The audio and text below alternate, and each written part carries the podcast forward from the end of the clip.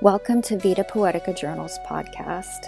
We're an online journal featuring creative work explored through a spiritual lens and a publication of the Vita Poetica Arts and Faith Collective. In today's episode, our interviews editor, Emily Chambers Sharp, speaks with David Zahl, the director of Mockingbird Ministries and editor-in-chief of the Mockingbird website. Born in New York City and brought up elsewhere, David Zahl graduated from Georgetown University in two thousand one and then worked for several years as a youth minister in New England. In two thousand seven, he founded Mockingbird in New York City. Today, David and his wife, Kate, reside in Charlottesville, Virginia, with their three boys, where David also serves on the staff of Christ Episcopal Church. He's the author of a number of books, most recently, Low Anthropology, The Unlikely Key to a Gracious View of Others, and Yourself, which was published by Brazos in September twenty twenty-two, and which he'll speak more about today. Even after all these years, he's still mourning the end of Calvin and Hobbes, and hoping that Morrissey and Marr will bury the hatchet. His favorite theologian is probably a cross between Johnny Cash, Flannery O'Connor, and his brother Simeon. Here's Emily with David Zahl. So welcome, David Zahl, um, to Vita Poetica. It's really exciting to get to know you. I'm going to give a tiny bit of your bio, but more than that, I really want to hear you get to talk. So I won't spend a lot of time here. You have just written a really great book called Low Anthropology that just came out. Um, and you are also the director of Mockingbird Ministries and editor-in-chief of the Mockingbird website. Authored some other books too, which I would love to hear a little bit about and the process. And uh, you live in Charlottesville, Virginia. So um, welcome. And we are looking forward to hearing you. My favorite thing from one of your bios is a quote that says that you're mourning the end of Calvin and Hobbes. And your favorite theologian is probably a cross between Johnny Cash, Flannery O'Connor, and your brother Simeon. So um, I am really interested in that. And maybe that's a good launching point. Could you tell us a little bit about your story? Who are you? And uh, yeah, how'd you come to be this person who's done these things in your bio? I mean, I, I don't know. I didn't certainly didn't set out to do it. Um, I so I'm I'm originally from the Northeast, and I'm the son of an of an Episcopal minister who also wrote a bunch of books. And uh, I grew up not really wanting to have much to do with that, though. And um, but it was it was a very intellectual home and um, a wonderful childhood. But we moved around quite a bit and ended up living in Europe for a while when I was in adolescence.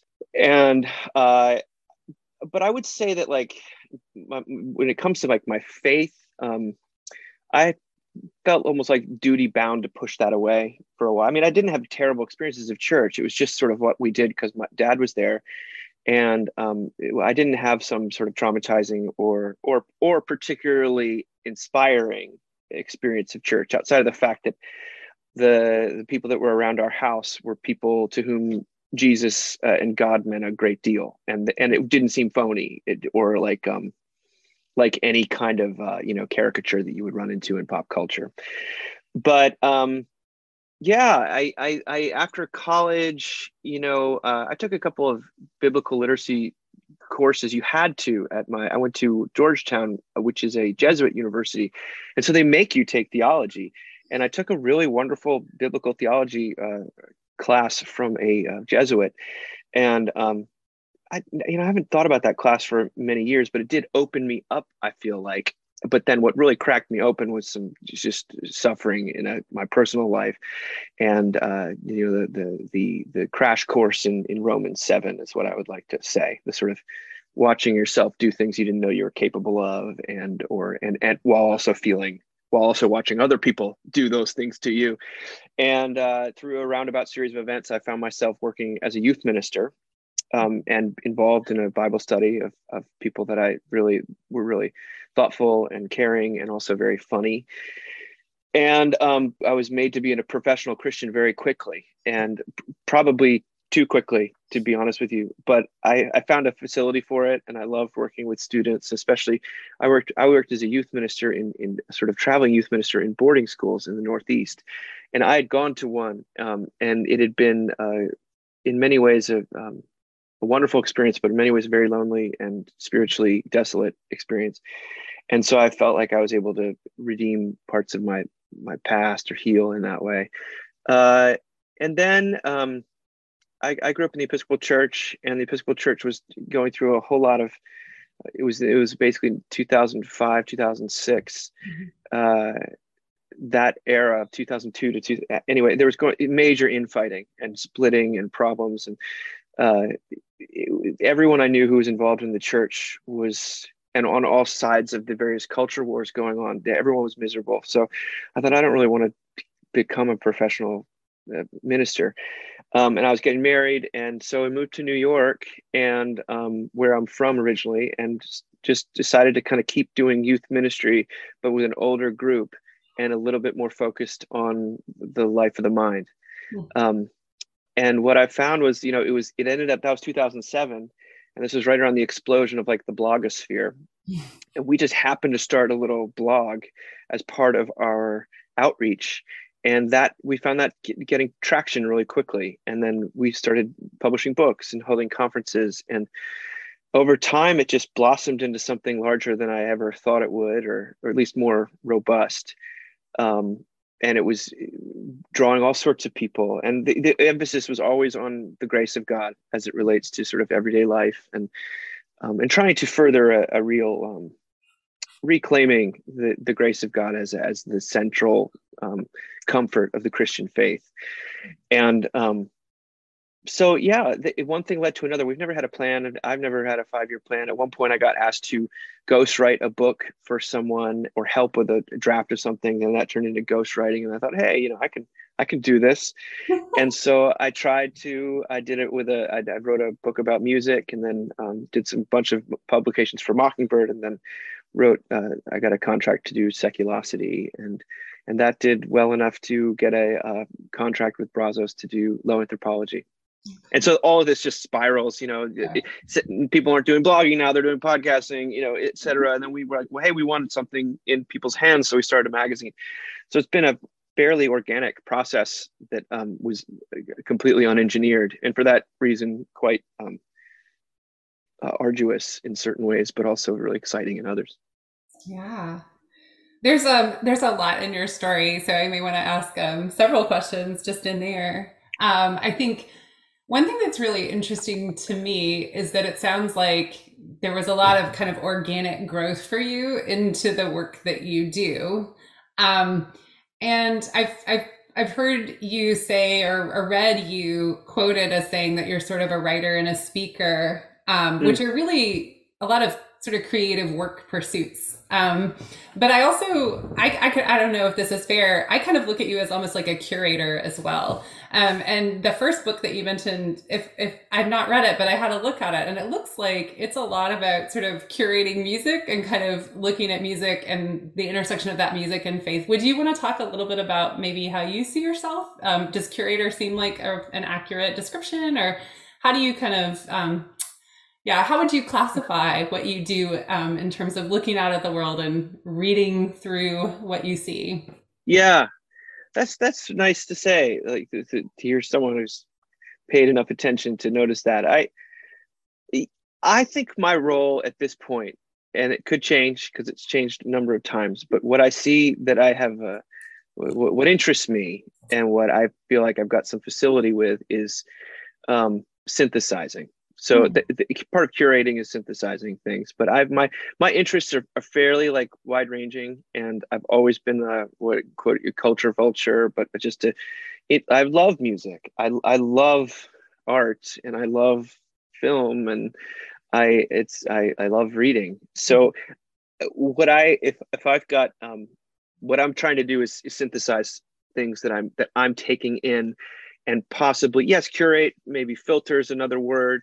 Um, and, and the, the, certainly the, the website that Mockingbird started was more of curation. I was like, I want to do, here's a quote, here's a song, here's a, here's another quote, here's a poem, you know, that's what I was interested in doing. I, I think I don't, I don't feel like I'm fairly terribly like original. And that's what Mockingbird, the name, by the way, is like a, we're repeating what we've heard, but in terms of synthesis and translation, like that's what, um, I, I'm trying to always find new, uh, that interests me, that excites me, finding new ways to communicate timeless things.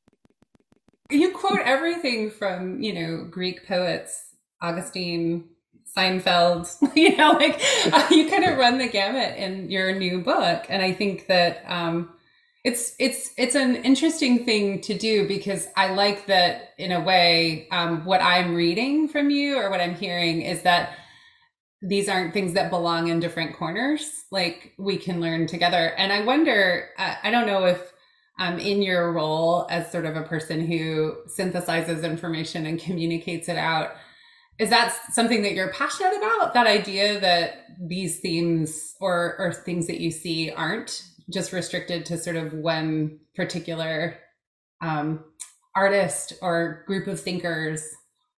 Oh, absolutely. I think it's, uh, it's like, it drives me crazy, or, or maybe it just is, I feel it's like a shame when I feel like different worlds that could be talking to each other and learning from each other aren't.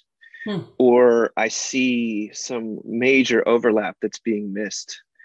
Um, and I think it's it, I, it's fun too. It's fun just to take these different worlds. And but yeah, I, I consciously avoid dividing things into high and low culture, because I don't, in my consuming life, I rarely divide it that way.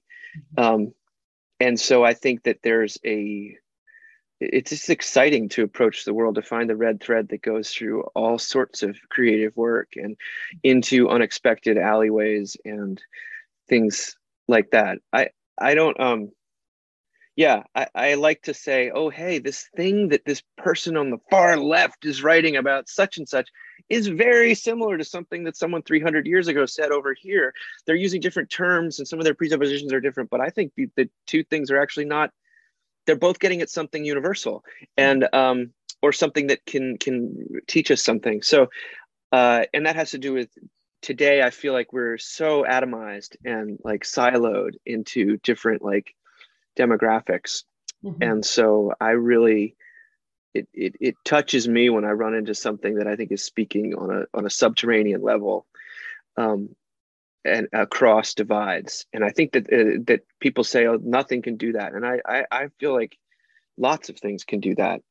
Um, it might mean that, like with anything creative, like you have to um, risk the fact that you could make a total fool of yourself. You could be completely wrong about something, mm-hmm. but a little bit of recklessness or a little bit of courage in that respect um, goes a long way, I think, in terms of reaching out beyond what's the approved set of resources or, oh, I don't want, I know where that, I remember like Brad Bird had a movie that came out a few years ago and someone's like, oh, I heard that he was really into Ayn Rand. I don't want to read anything about the Incredibles anymore. And I thought to myself, you know, I, I don't think he could probably be, I haven't even seen the movie in question, but like, let's watch it first, you know, and, and then we'll, you know, you did love the Incredibles. So maybe, maybe he's not totally off base, and I don't like Ayn Rand either, you know, so it's, it's, it's It's I, I that the the instead of looking for reasons to write people off, like I think it's much harder and much more worthwhile to look for things you can learn from them.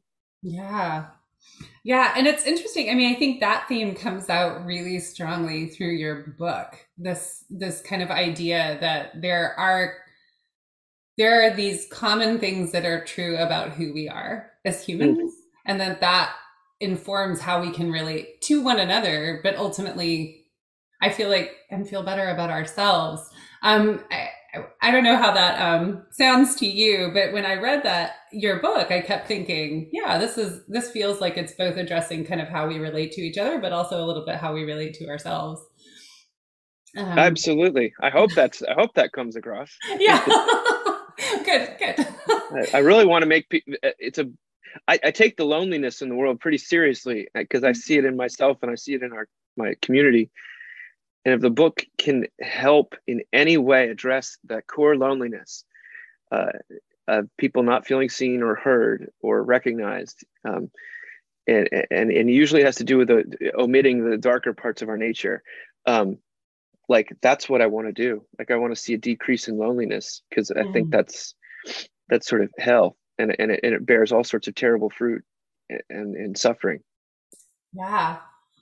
I wonder, like, this might be a good time for you to define low anthropology for us. Um, sure. And, and then we could kind of get a launching point from there, because that will connect, I think, our new to you folks um, who might be reading or hearing this with your idea. Oh, thanks, uh, Emily. The um, the so low anthropology. I, I'm proceeding from the point of view that everyone has some operating theory of human nature, some idea of what it means to be human. Or like uh, you hear the phrase "I'm only human" a lot, uh, and everyone uses it. Or th- that was such a human thing for them to do. And like, what is the content of that phrase? For it, it varies for different people. We all have these sort of theories of human nature or views of, of what it means to be human that end up creating expectations of other people, uh, in our relationships, in our sort of art, you know, our, the art we consume, in uh, in our politics, but especially I think in our, our relationship with ourselves and our religious life, our relationship with God. And so I was interested in unpacking how the the the competing, you might say, or just the jumble of anthropologies. So like, um, h- how they how they work out in people's lives, because I do think that there's some views of human nature that set people up for a lot of disappointment and cynicism and bitterness, and there are ones that uh, set people up for awe and wonder and connection and uh, compassion, and they're not the ones you think usually. So um, I I, uh, I w- also am always interested in drilling down under underneath, as I said, like to the subterranean. And so, like when I was reading discourses about stuff, I'd always see like. Well, They, they, there's some oper- there's some there's some sense of what it means to be human here that is different from what this person means. Or like, you know, I, if I say people never change, like that's an anthropology. Or if I say people can always change, or some people never change, or I say, you know, um, I don't know, some some people are like such and such. Uh, those are all anthropologies. Any any type of sense of like there are these people and those people, like that's mm-hmm. an anthropology. And so um, a low anthropology is a more sober estimation of human nature, but I would also counter to say it's a it's a comprehensive mm-hmm. view of human nature. A high anthropology basically views people through the lens of their best days and their sort of greatest accomplishments, are, through the lens of our potential. Mm-hmm. And while that's wonderful, that can can tend to be, that also can be kind of crushing in practice. A low anthropology says people are just as much, if not more, or they're more reliably defined by their weaknesses than by their strengths. And what I mean by that is like what ties me to you, Emily, not even knowing you, is we've probably both experienced loss in some way, um, just by nature of getting older, you know. uh, and uh, but I can't tell, I don't know if we've had the same, you know, highs and lows in other ways, but uh, the, the lows are tend to be places where we also places where people actually connect with each other are the places of, um, you know, weakness, limitation. Uh, uh, I call it con- conflict, conflictedness. Yeah. So is that a, is that a maybe a, a very broad brush, but those are what I mean by low anthropology. Well, I think, yeah, I think that it's really helpful. I, I loved, um, I'm going to quote you from your book for just a minute, and then we'll go to the next question. I loved that you kind of wrote into this, this idea that a lot of ties to faith, I think, in low anthropology. Um, here's a quote from, I think it's around the sixth chapter. You said, "Perhaps faith then is the ultimate fruit of low anthropology. The willingness to admit we do not possess all the facts, not when it comes to other people, not when it comes to ourselves, not when it comes to something as metaphysical as God." And um, I just was wondering if you could riff a little on like, how does an idea like that maybe impact what folks who are interested in art and creative things um, might do, or how we might be? Well, that's, that's, wow, that's such a cool question.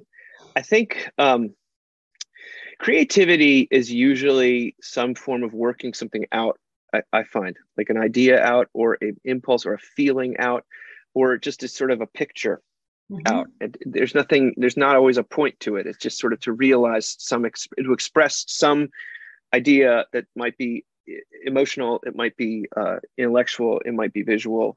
It might be um, the, the the expression of the absence of an idea. I don't even know, but I I I feel like there's always a A, a wrestling in that in that particularity, and and it's it's exploratory, like um the idea that you would find a completely finished work of art or a completely perfect work of art is almost antithetical to the very idea of art.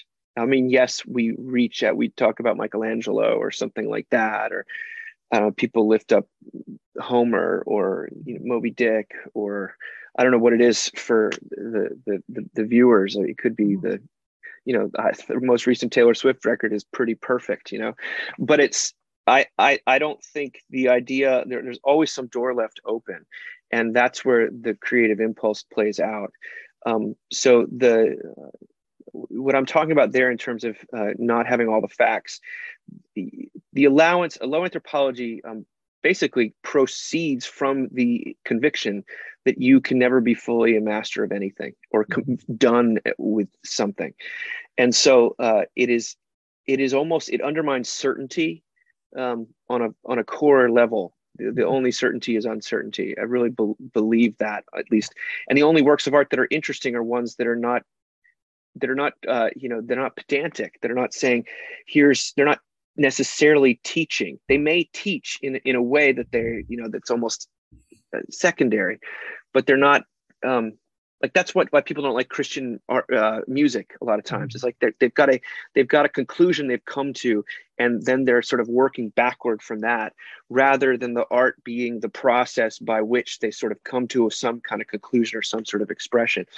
And so the lack of certainty that we experience is a call to humility.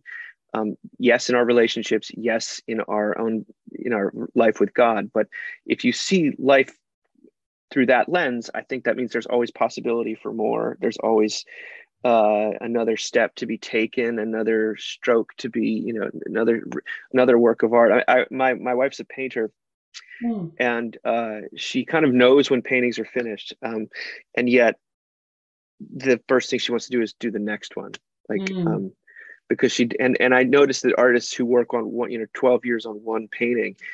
Um, sometimes just go crazy, you know, because you're trying to say everything. I had a, I had a, a, another fellow writer here in Charlottesville said, I was really struggling with writing this book. And he said, don't write your vindication. Mm. Meaning, uh, don't try to think you can include everything about this, everything about yourself, everything about these ideas in here. Mm-hmm. And if you do, you are going to be shackled under a law that is going to paralyze you. But mm. instead, that there's always going to be one corner left unfinished that you can explore the next time around. Yeah. Yeah.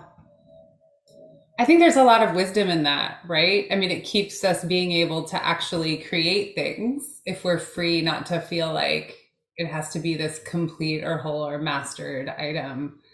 I'm curious, as as you were just talking about that, you said this was a bit of a struggle. Would you mind like letting us peek into what was your process like? What are What do you do? Um, it doesn't have to be super formal. I think we're all always interested as creatives in knowing, like, how are people getting anything done? And and and what are things that you've enjoyed? What were the stumbling blocks maybe you faced? Yeah, that's I love process questions because I like I'm because I'm interested in, in that too. Uh, well, it was it was it was a tough. It, there are parts of the book that were really fun to write and parts of it that were really hard to write um, because you're delving. It's like, you know, I, I preach at our church a lot. And like, if you're ever going to preach an effective sermon, you have to sort of figure out where you're connecting with the material um, or yeah. it's going to r- ring false, I think, if you're just trying to convey information. So to delve into the parts of oneself that I'm talking about in the book, um, for it to have any kind of authority is exhausting. Um, yeah. And I find that to be, um, and even if I'm talking about something completely that's not ostensibly personal, I have to have some buy-in if I'm going to be interested, or if I'm going to, if it's going to, quote unquote, come come through the page.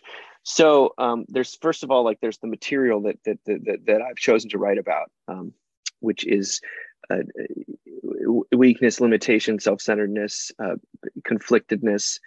And the beautiful fruit that flows from a from a from an understanding of humanity that can allow for those things, mm-hmm. and yet the experience of those things in and of themselves is often quite painful. So that was a difficult. Um, I wrote the book though mostly during COVID, uh, yeah. during the lockdown. I had signed a contract, before, I think, in two thousand and yeah, two thousand nine, the, the January of two thousand twenty. Okay. so, So I thought I was going to be able to deliver the manuscript much more quickly. And I'm a person that writes uh, I, in coffee shops, mm-hmm. uh, in, in public spaces. I don't really write in my office because it's a lot of people coming through. I've got too many toys.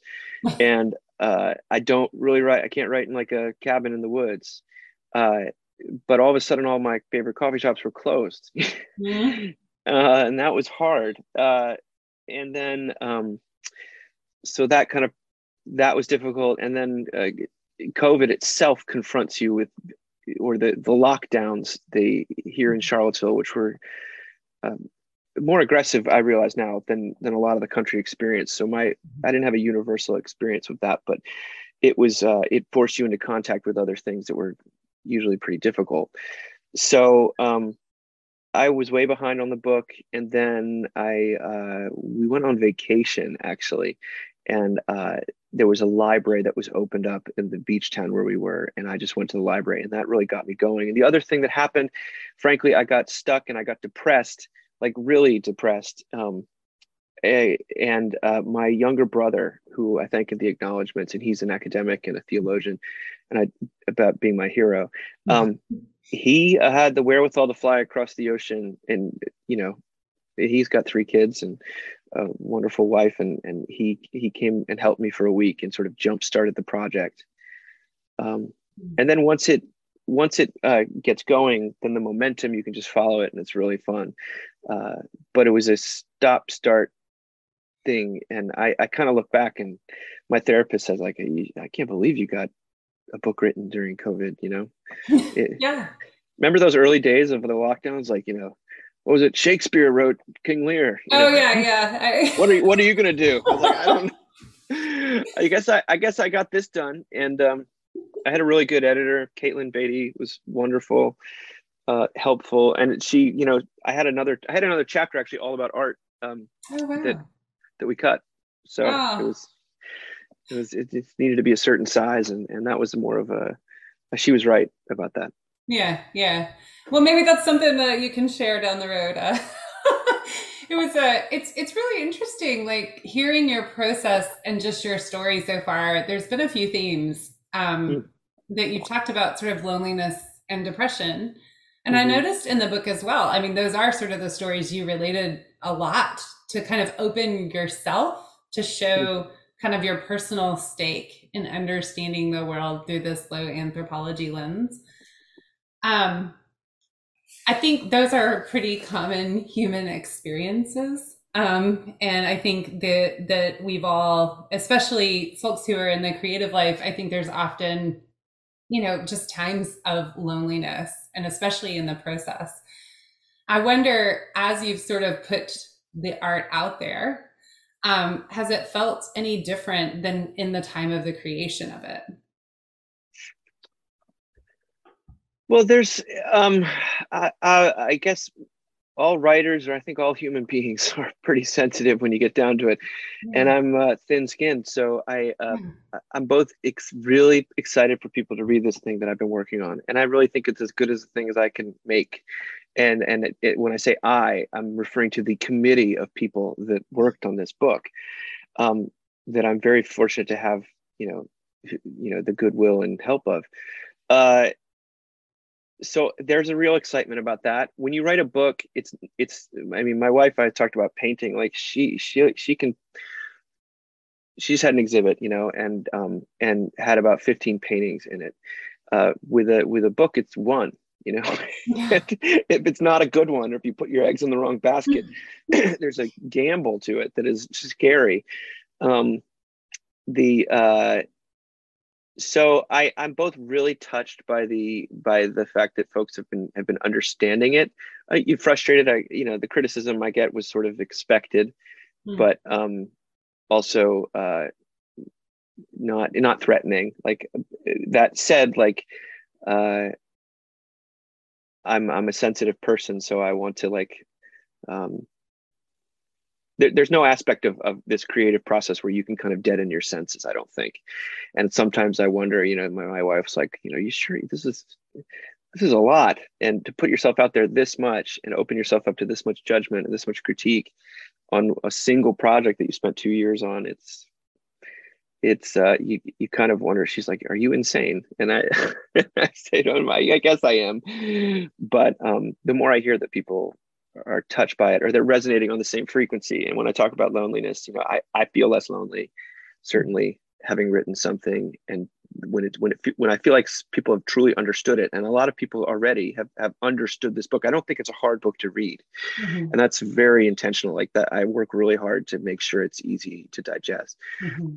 But the more you hear from people being like, "Oh, I feel seen," I feel like uh, I had a, I've had a couple people, and it, it was funny. It was it was both like women in their sixties that told me like, I felt better with every page of this book. Like I just felt so seen and heard. And here I am, a man in his forties. And like, that's a really cool thing to hear. And that they didn't feel like it was some condemnation, that it actually was the burden lifting thing that I intended it to be. Yeah. Yeah. I think, well, and it's interesting. I mean, it does seem like it relates a lot to your lived story, going back to the very beginning. I mean, you talked about your boarding school experience, right? Um, there was something that you felt, uh, you know, I can almost imagine as a, as a teenager. And now later you're saying maybe from this place, right? There's something yes. that we all share. I think, I think that's really very, very cool. Um, I noticed, I mean, this is a little bit of a shift of gears and hard from loneliness to go into this maybe, but um, you put out a playlist, I think, to go along with your book. And I just would love to hear you talk about kind of what are those songs? Where did they come from? How does it relate to either the subject or the process, or you just mm. like them? Anything? Oh, that's such a good question. I never, you know, music is my greatest passion, and I don't get asked about it almost ever.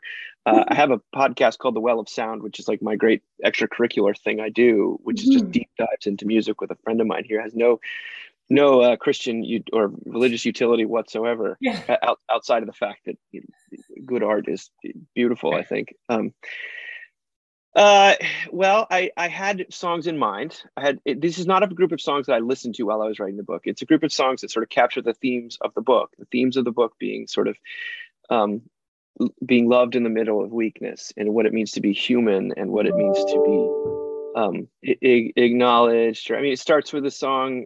The only, I probably my favorite John Mellencamp song, and I'm not, I don't really know his catalog that well, but the song called "Human Wheels," which mm. is about sort of the the h- h- human suffering and and self defeating things, just going on and on.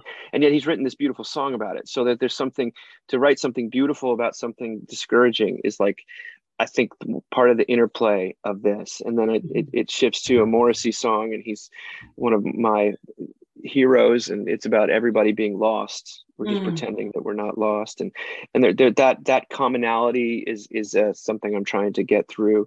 I mean, I could go through song by song. Um, there's, uh, there's, I mean, Wise Blood uh, just put out a song called mm. um, It's Not uh, You, It's Everybody.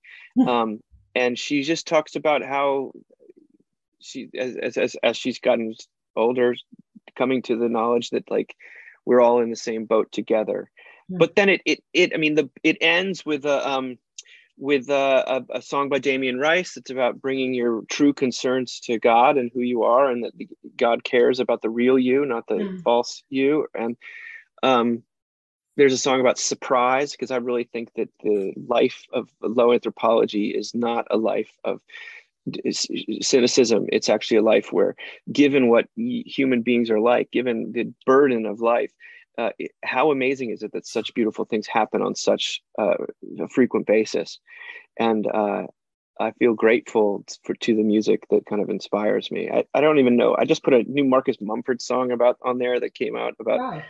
Uh, the, the life Phoebe Bridgers sings on, and it, life boils down to sort of like uh, the the drawing the line in the sand, and like how do we? This book is very much a book that tries to erase the lines in the sand mm. that uh, put us uh, that separate us, I think, from God. But uh, I don't know what else is on there. I, I'd have to I have to look at it. There's a new Johnny Marr song called "Human." Mm. Um, But I, I'm a music is music is the language of my my personal heart. Hmm. Oh yeah, there's a song by the the on there uh, c- called "Slow Motion Replay." The chorus is "Everybody knows what's going on in the world, but I don't even know what's going on in myself." Hmm. Um, uh, there's a song by Mavis Staples that Jeff Tweedy wrote. "You are not alone. I'm lonely too." Like that's hmm. a Uh, there's a song by Florence and the Machine about freedom coming from the sort of uh, acknowledgement that she's not free. And the anxiety, there's a video for that that's just unbelievable. Uh, Not the her, one with Bill. Um, yeah, Bill Nye, Nye just yeah. following her around. It's her anxiety. I'm sort of like her inner inner critic. And um, what, oh, there's uh, there's an ABBA song about being Jekyll and Hyde and not understanding our own motives. There's some prayers in there. One of the core ideas in the book is that if you're an incomplete person, you need help, um, not mm. just from God, though, from other people. So it's like this is low anthropology is not um, an invitation to shame. It's an invitation to friendship and collaboration. And um, again, as I said, surprise and, and the surprise mm. of love and the reality of grace. And I, I really um, there's so there's there's there's songs on there about people help people uh, and God being the ultimate help. Uh, all I need is everything. Tame Impala's song feels like we only go backwards. Uh, and then there's some a bunch of songs by Brian Wilson about um, love in the midst of uh, failure, which I think is real love. God's you love. Have, you have a great quote in the book about love that I am, I'll quote you to you again. And I don't remember where in the book this is, so I'll just have to, but it takes enormous courage to see the world as it truly is and move forward in love. And I really, I like that because even with the list of songs that you're talking about, it sounds like I'm hearing that theme, this idea of like, let's see ourselves as we are. Let's see what's happening as it really is, but also still love. Yes. Um, is that it's not, it's not a depressing, I don't think it's a depressing playlist at all. And no. I don't think it's a depressing book in the slightest. No. And, but, and that's why I tried to, in the cover, I wanted it to be upbeat. I was like, this is actually really great news. Um, although it sounds to modern ears a little defeating, but it's much more defeating to be told that you can do everything, you can have it all, be it all, uh, care about it all, and just you haven't been able to figure out how to strike the right balance yet. I mean, that's much more defeating. Mm-hmm. Um, but what were you? What were you? What did you ask? I, I, well, I was kind of saying that's almost sort of the miracle as well, right? The idea that not only can we see the world as it is, but we've sort of been seen as we are, and there's love. Um, and I, I feel like that's what a lot of the theme here is trying to remind us, like that facing reality, mm. um, it, it's, it goes beyond, I guess what I, I'm wondering, I think a lot of us have been exposed to ideas, like there's been a sort of increasing dialogue around vulnerability, like Brené Brown that you quote in the book or others, but there's something beyond that, um, about kind of saying, okay, it's real messy, but now what? And I think that idea of, of, of moving forward in love or grace that mm. you're trying to wrestle with for yourself and for us um, in this, in this text, I don't know. What do you think? Is that something that might help us? Is, is there something I'm, beyond just being vulnerable? That's such a perceptive observation. I, you know, I, I kept reading and I, I, I think highly of those, those books, but I was read book after book after book about the beauty of vulnerability or something like that. And I want to say, uh, and I, I, I like that it's, it's so much better than the perfectionism that I uh, sort of comes naturally to me and to so many other people of the type A, high achieving, neurotic Westerners. But it, um, there's always a sort of like, if we can just sort of acknowledge that we're all sort of a little messed up and, and a little like messy, then that's okay. And there's like, a, um, but there was never any ve- like much room for like, well, what about the people who's on whom our mess gets spilled? You know, if I'm depressed, yes, that's terrible. And I, you have sympathy with me, but I also, that means I've got three children and a wife that needs to like pick up the pieces. And it's not neutral. People are so scared of any kind of value judgment. You want to say, yes, there's brokenness in the world. And that with a lot of these books, I, that what that's what sh- that thought, oh, people are really open to these ideas. We're burnt out enough at this point that we can sort of entertain some of this stuff. So a lot of the stuff that I was reading was coming from secular sources, mm-hmm. even though Brené's a churchgoer. Uh, and I thought we we could go beyond that. It's not just enough to um, acknowledge that we're all captive to things and that we're all broken and that we're all um, vulnerability is the birthplace of love. But it, I want more. I want I want I want the actual proclamation of love in the midst of vulnerability. And vulnerability is not just some.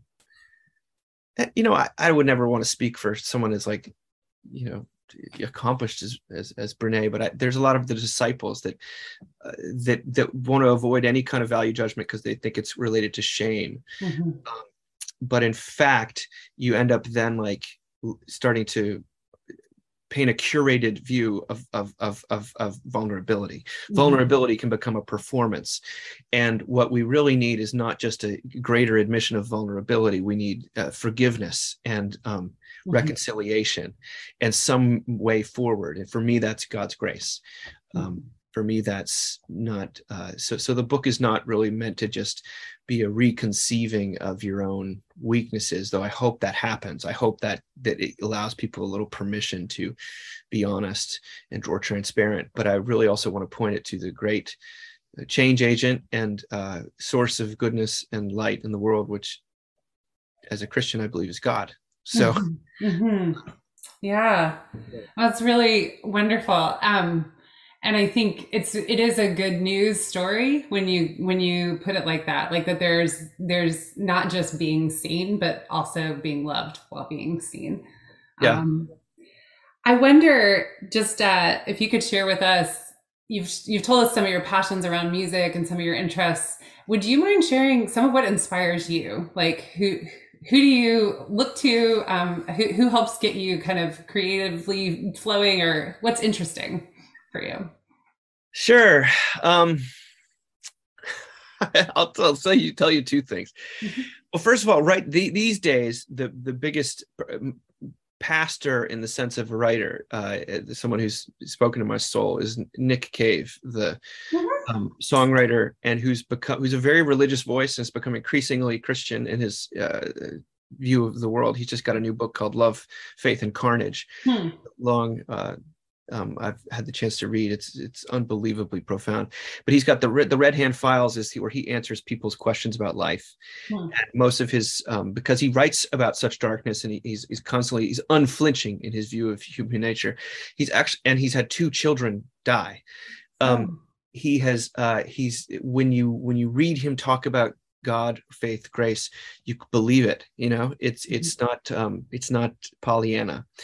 So he and he writes these letters to people with so much wisdom, and also with so many beautiful turns of phrase that I find them, they speak to my soul, and they get me wanting to write.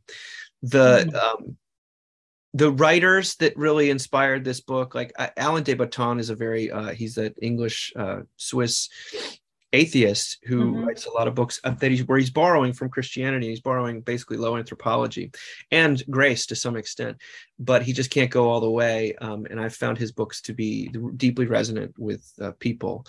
And I wanted to write a version of that that was probably a little more um, American and less erudite. And um, and and also, as I say, I, I believe Augustine's not just right about humanity, but also God.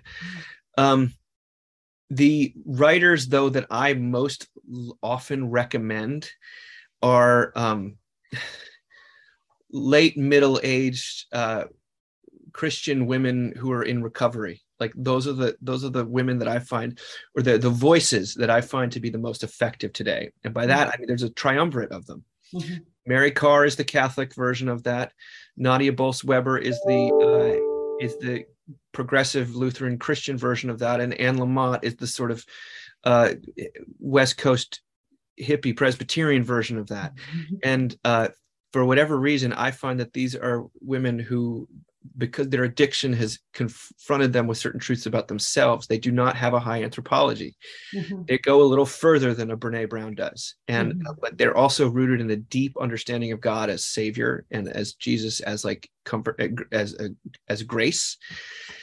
And so those those three, I, I just asked myself, what is it about these, you know, women in this particular age bracket and, you know, generation or experience? I was like, oh my gosh, they're all in recovery. Mm-hmm. And they've all made they connected the dots between that understanding of humanity and God.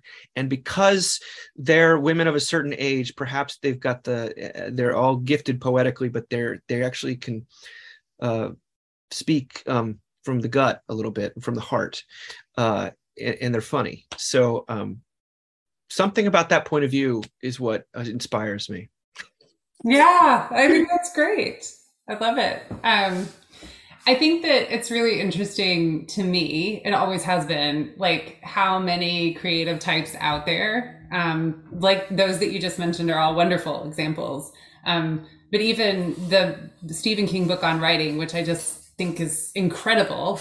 And that's, he actually talks about how recovery played a huge role in him becoming better, right? At, at sort of writing and, um, and, and even sort of giving writing the right role in his life, I think. And I thought that was a really interesting thing that as an artist, I, I don't know if you know the book, but there's this part where he talks about like having a giant desk that sort of consumed an entire room. And oh, when he's- I know the book, it's, it's, it, I don't know, it's a great book. It's yeah. a little daunting in certain ways, but it's- a Yeah, it is. But then he said when he got sober, he like tore the desk down mm-hmm. and replaced it with something normal, you know, like, and I thought, what an interesting thing, like kind of right sizing, even that in his life, right? Wow, that's you know? So fascinating. No, that's, isn't that true? I, I love uh, that, that book though, when he says, I go into a room and I lock the door and don't come out till two thousand words have written. That's not me. I, no, I, I'm not, yeah, no. I think, but I think Anne Lamott, actually her advice is like five minutes, just do five, you know, like, Just, just go right five minutes. Yeah, you know? this, the, the phenomenon of the shitty first draft is a tr- truly liberating experience. It's a, it's a, really her shitty first draft. Ex- yes, I, I use it for work stuff all the time. Like when I'm struggling with something, I'm like, I'm just going to turn in rubbish. Then yeah. at least it's done. Yeah. Don't I, tell I, my boss. I love the process of editing. Mm-hmm. I, that's a process of collaboration, but it's also like it's fun to make things a little bit better, and yeah. it's why I um. I love it. I love hearing about bands mixing albums because they've recorded something and then the mixing is where it sort of, they fit the pieces together yeah. and make things just a little bit better. And uh, and then they sometimes go back and remix it later and then it makes it a little slightly different too. And I, I find those that process to be tremendously rewarding. As a person, maybe I'll ask you this as, as before we close, because you, on your website, I mean, you're an editor and you're also seeking out content, putting things together. Um, what is it like for you to work with and relate to all these other writers and artists? Um, and I know in the magazine, you actually also do visual arts, right? Yeah. Um, I mean, artists are difficult. Like that's I mean, for the most part, like they're, they're all, we're self-absorbed to be is, is, a, is a nice way to put it a lot of times, but there's also, there's, it's tremendously rewarding. It's not, um, uh, that, that that's a, that's a, that's a gross generalization. And I meet so many people and, and the, the triumvirate of women I just mentioned, I've gotten to meet all of them and they're unbelievably kind. Um, uh, and I've heard the same thing about Nick Cave. Uh, I do like it. I find that writers are competitive too, though. And I, I that, that side of my nature is not my favorite side of my nature. Mm-hmm. Um, you know, um, people rooting for your book, but also wanting their own book to do well. And the games you have to play today to market and to promote are, are aimed at, I think, undermining the creative mindset in a way that is undeniable, but it's also like, we have to learn to live with it, I guess. I, um, so I, there's nothing cooler than when you read a book that that you in, that you inspired in some way, mm-hmm. or you see a, someone that, you know, at a, at a Mockingbird conference, they'll give me a, like a sculpture that they made based on some podcast we did. And like, that is so, that to me is um, so unexpected and surprising and, and neat. Like, I love those moments.